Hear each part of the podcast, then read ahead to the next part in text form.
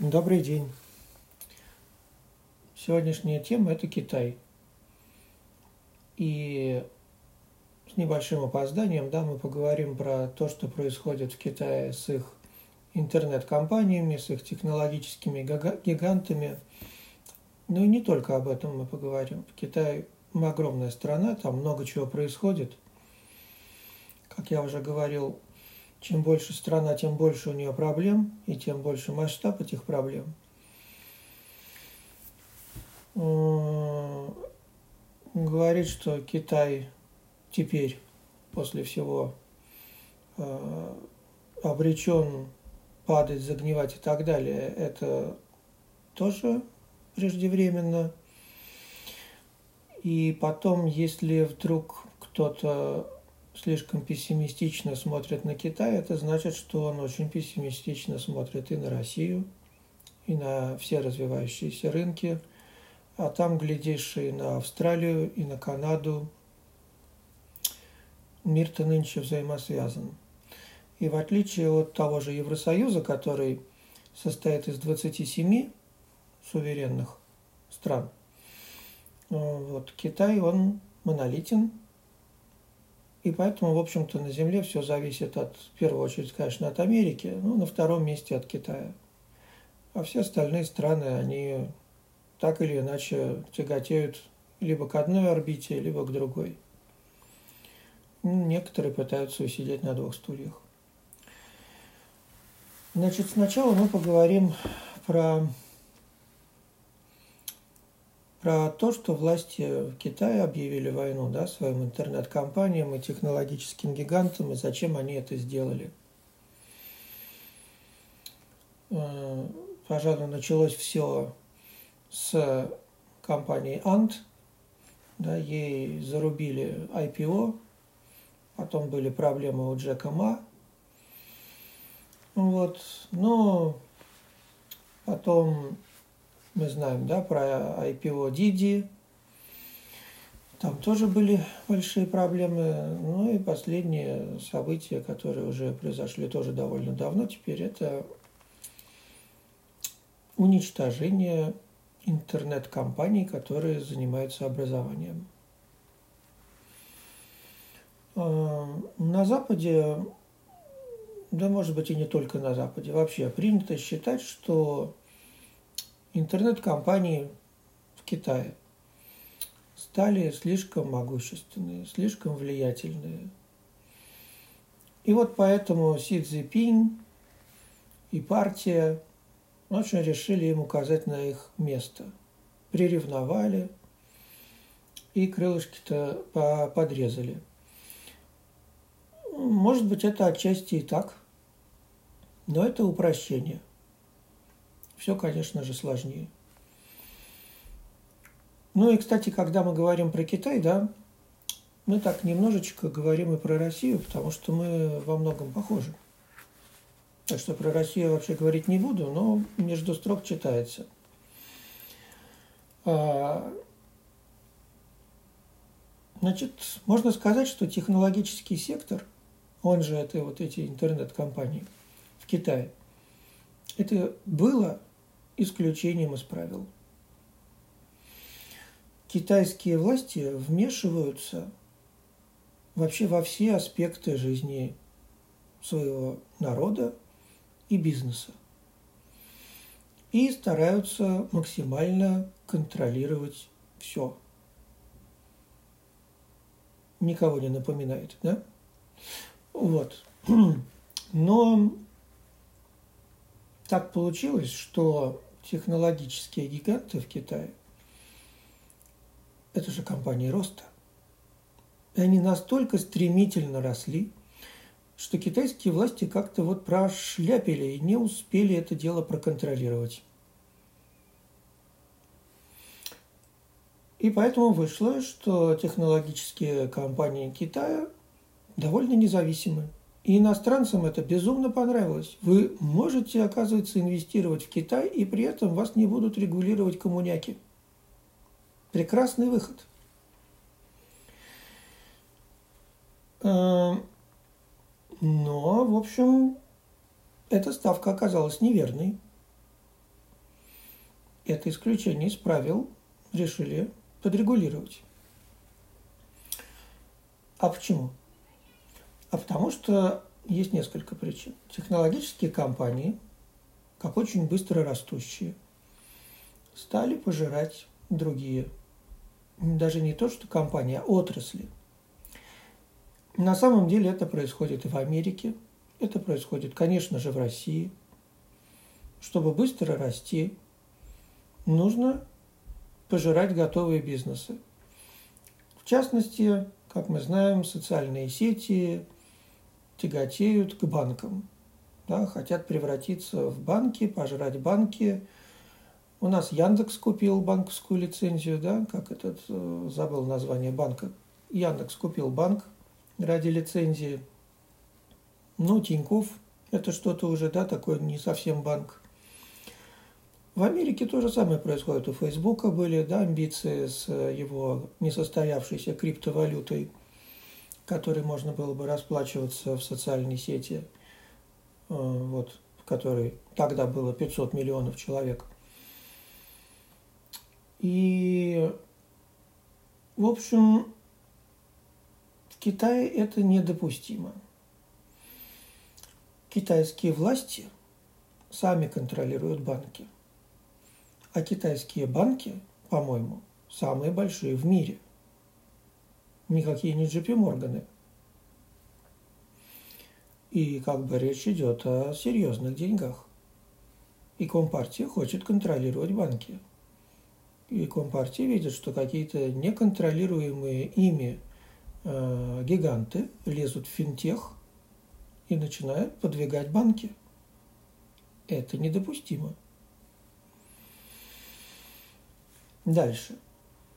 Когда был Трамп, произошла торговая война между Америкой и Китаем. Но в результате торговая война быстро превратилась в технологическую. Американцы вмазали по компании ZTE, да, ZTE по-русски, еще по одной, по Huawei, естественно – а потом ограничили а, экспорт полупроводников в Китай. Ну и, в общем, китайцы быстро поняли, что речь-то не про торговый баланс. Это война. Настоящая, технологическая война, которая, кстати, ведется и против России. Нам тут вот двигатели да, в судостроении, наша объединенная судостроительная корпорация да, сказала, что наши кораблики с двигателями пролетают. Вот. Ну так, э, когда была Вторая мировая война, в Америке делали атомную бомбу, был Манхэттенский проект – все лучшие умы физики, конечно, были брошены на разработку атомной бомбы. Где-то посреди пустыни им пришлось чуть ли не своими руками ставить доски, строить стены, лаборатории. А, вот. Моя любимая книжка «Вы, должно быть, шутите, мистер Фейнман», там как раз хорошо это все описывается, как это происходило, потому что Фейнман был один из отцов атомной бомбы, многочисленных отцов. Ну, может быть, самый талантливый из всех. И вот в этот момент, если вы физик, и вы хотите заниматься какими-то интересующими вас проблемами, вам никто не позволит – вам скажут, вы в своем уме. Родина в опасности. Война идет. Быстро все бросили. Езжайте в эту пустыню, в песок, и там будете заниматься атомной бомбой до посинения, пока не сделаете, вы из пустыни не выйдете. Вот примерно такой же подход был и в Китае сейчас. Власти сказали интернет своим этим гигантом, Родина в опасности. полупроводники не продают. Мы должны все объединиться перед лицом врага, заняться импортозамещением и прочим. А вы тут чем занимаетесь? Котиков на видео снимаете? Рекламу вставляете в ролики с котиками? Денежку хотите заработать? Не вовремя. Ну, а интернет-компании решили отмахнуться и сделать вид, что то, что было, не было. В результате получили по мозгам. Иностранным инвесторам это не понравилось. Как же так? Мы инвестировали в компанию, которая снимает видео с котиками. Видео с котиками набирают кучу просмотров, мы засовываем туда свою рекламу, и все зарабатывают. Ай-яй-яй, как же так, нам не дают снимать видео с котиками. Ну вот, э, надо слушать намеки, особенно если намеки так делаются вполне прозрачные. Но есть еще одна причина. Всякие гиганты типа Алибабы, JD, они собирают заказы. Ну, группируют их в пулы.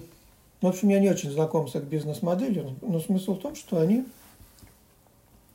своими агрегаторами уничтожают маржу для мелких розничных предпринимателей.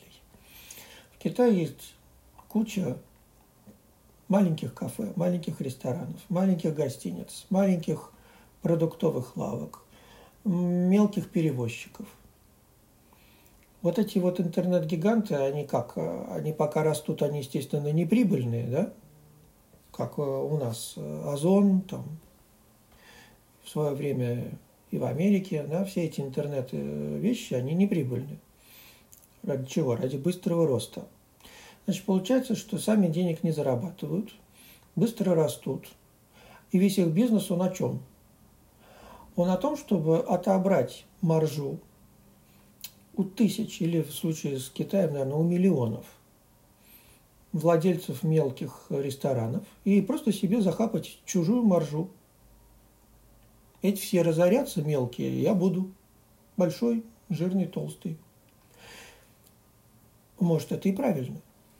Но китайские власти сказали, что если весь ваш бизнес, он про то, чтобы, э, не зарабатывая денег на первом этапе, влезть в рынок и отобрать чужую маржу, присвоить ее себе, то вы нам просто не нужны.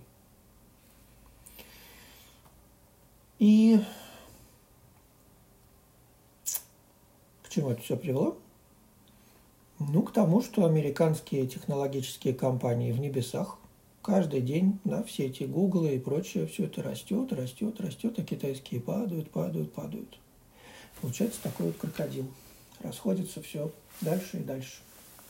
В какой-то момент крокодил щелкнет челюстями. Почему? Потому что американские технологические компании – прайсят лучший исход из всех возможных. Они выигрывают от всего. Теперь они еще выигрывают от того, что китайцев замочили. Китайские технологические компании находятся в самой темной заднице. Все иностранцы их продали. Даже Кэти Вуд. Иностранцы бегут и покупают американское китайцев продают. В результате э, этот китайский CSI 300, ну, который не про интернет-компании, да, там просто 300 крупнейших компаний, но все равно от максимумов минус 20% сейчас. А интернет-компании там в Китае, да, упали на 30, на 40%. И иностранцы решили, что почему это происходит, да, потому что вот по мере того, как Китай становится богаче, он должен становиться демократичней. Так думали иностранцы. Что вот он будет все больше и больше похож на Европу, на Запад. Общие ценности. Ну, потому что народ стал богатый, значит, и ценности должны быть соответствующие. Но получилось наоборот. Это вот моя любимая сцена с Роршахом в тюрьме, да, где он плеснул кипящим маслом афроамериканцу в лицо и заорал на всю столовую в тюрьме. Вы думаете, это меня заперли с вами? Нет, это вас заперли со мной. Так вот, это не Китай становится похож на весь мир, а весь мир стремительно становится похож на Китай. Когда в январе 2020 года китайские власти полностью заблокировали Ухань, западная пресса написала, что вот перед вами очевидное доказательство бесчеловечного режима – такое никогда невозможно будет на Западе, потому что это попрание прав человека. Вы не можете в блокаду своих людей и граждан посадить и так далее. Через шесть недель именно это было сделано в Италии, а еще через дней десять во Франции, а потом это сделали в Нью-Йорке. И ничего, как-то права человека пошли лесом. А, в 2008 году Китай вытянул всю планету из рецессии. Почему? Потому что партия приказала банкам кредитовать. Кредитовать э, в обмен на то, что правительство гарантирует эти кредиты и убытки возможные. В результате Китай дико нарастил леверидж, они закупили все товарные рынки, вытянули потом все финансовые рынки своим спросом на нефть, на металлы, на все подряд. Ну, тоже как бы это считалось не рыночной практикой. Что мы имеем в 2020 году? Американское правительство или там ФРС, я уже не разбираюсь, говорит, что вы не увольняете людей, мы вам кредит дадим, чтобы вам было чем зарплату платить. А если вы никого не уволите, то мы еще вам это дело и подарим. И прогарантируем кредит. То есть вот э, в Америке тоже директивно, планово можно кредитовать. Ну, про Россию я даже говорить не буду. У нас практика телефонного звонка. Никто ее не отменял. Вот. Значит, что мы имеем? Мы имеем то, что весь мир становится похож на Китай. А вот Китай-то вовсе и не становится похож на весь мир. И большинство мер, которые предпринимают власти Китая, они анонсируются как, подаются публике, да, ради общего блага. Мы можем пожертвовать тобой, тобой, тобой, тобой – ради общего блага. Ну, нам это всем знакомо, да, мы в СССР жили. Мы замочим интернет этих жирных котов, чтобы спасти мелкого китайского торговца. Миллионы китайских торговцев спасем, а тебя, жирный кот, пострижем. Но это звучит очень заманчиво, это хороший такой популизм. И вот политики на Западе, они сидят, смотрят и учатся. И вот вы как думаете, они смотрят и говорят, что хм, идиоты взяли и свой же интернет замочили. Мы такого никогда не сделаем. Или они смотрят и думают, о, интересная тема, надо посмотреть, чем это у них все закончится. Если все обойдется, так мы прижмем этот Facebook. А то вон они меня там грязью поливают тоже стали могущественны слишком. Вот, я думаю, что второй вариант более реалистичен. Скоро увидим, кто прав. Ну и как бы пока что к чему это да, привело? К тому, что иностранные вот, капиталы да, для китайских компаний стали недоступны. Раньше, еще недавно, китайцы могли делать IPO в Нью-Йорке, в Лондоне, где хотят. Везде welcome. Сейчас, очевидно, это никак. Как же иностранцам покупать америк... Э, эти китайские акции? Ну вот, можно сделать IPO э, в Гонконге, можно в Шанхае. И то, и то контролируется властями Китая. Если вспомнить, американские эти регуляторы хотели, чтобы Didi делилась с ними базами данных. И, в общем, они хотели знать э, что-то там, чтобы Didi делился, в общем, базами данных. Я не очень в этом разбираюсь. Наши власти зачем-то хотят, чтобы там Google, условно говоря, или э, LinkedIn разместил серверы на территории России. Зачем это, я тоже не очень понимаю. Ну вот хотят. Значит, вот теперь в Китае эту проблему решили раз и навсегда. Все IPO будут делаться в Гонконге, в Шанхае. Никакие американцы никакой, никаких данных DD э, больше попросить даже не смогут. Ну, кстати, IPO DD поэтому и накрылось, да, из-за опасений властей Китая, из-за интернет-безопасности, из-за национальной безопасности, вот под этим соусом. Ну и в заключение что можно сказать? Что поскольку властям Китая очевидно наплевать на капитализацию акций, все-таки им не наплевать на долги. Во-первых, в Китае очень много долгов. Во-вторых, Китай хочет, чтобы их юань стал международной валютой, а для этого он должен быть стабилен. В-третьих, Китай хочет, чтобы у него была дедоларизация, чтобы местное население покупало там не доллары, да, естественно, которые она купить не может, а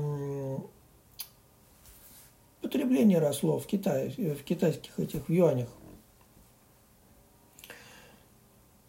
Вот биткоины там, да, запрещают по этой же причине. И вот из этого следует, что в Китае стабильная валюта, высокий кредитный рейтинг, доходности по облигациям государственным в районе 3%. Последний раз, когда я смотрел. И это очень хорошо смотрится на общем фоне в мире – это огромная доходность, это стабильная валюта. Это очень соблазнительно. И власти в Китае явно хотят, чтобы так и продолжалось. В отличие от акций, не наплевать на долги. А вокруг э, Китая, в Азии, э, как вокруг Солнца, вращаются мелкие экономики, типа Малайзии, Индонезии, ну, где-то рядом там Индия есть. И у них тоже у всех валюты зависят от того, что происходит в Китае. И долги у них дают доходности, так сказать, с премией китайской. Так вот, в Европе когда-то в 50-х и 60-х годах после войны сбережения хранили в долларах, а потом к 80-м стали хранить в дойчмарках. И в результате, если вот 25 лет назад купить дойчмарковую там Бунц, да, немецкую облигацию государственную, то можно было очень много заработать. Ну, потому что кто бы мог знать, что Бунц будут давать минус а, полпроцента. Они там давали 6, допустим. Еще больше можно было заработать на итальянских государственных облигациях, которые давали чуть ли не 12% а к началу долгового кризиса в Европе в 2011 они давали 1,2. То есть вот получается, что ну, в Германии волатильность меньше, ну и прибыль меньше. А если бы покупать итальянскую облигацию, то можно было заработать очень много. Ну и то же самое можно сказать про азиатские страны. Стоит покупать азиатские облигации, ну, точнее, не конкретные, а ETF,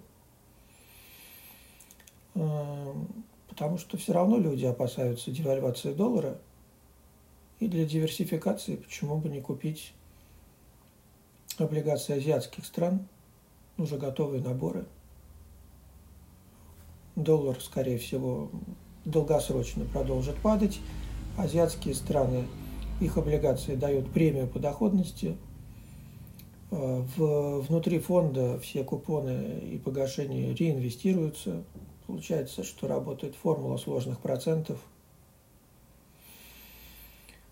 Вот, поэтому, как бы, если вы хотите заработать на акциях, то, наверное, лучшая все-таки страна – это Америка. Ну, сейчас интересна Европа, но в целом. А облигации интереснее, конечно, в Азии. Вот, спасибо за внимание.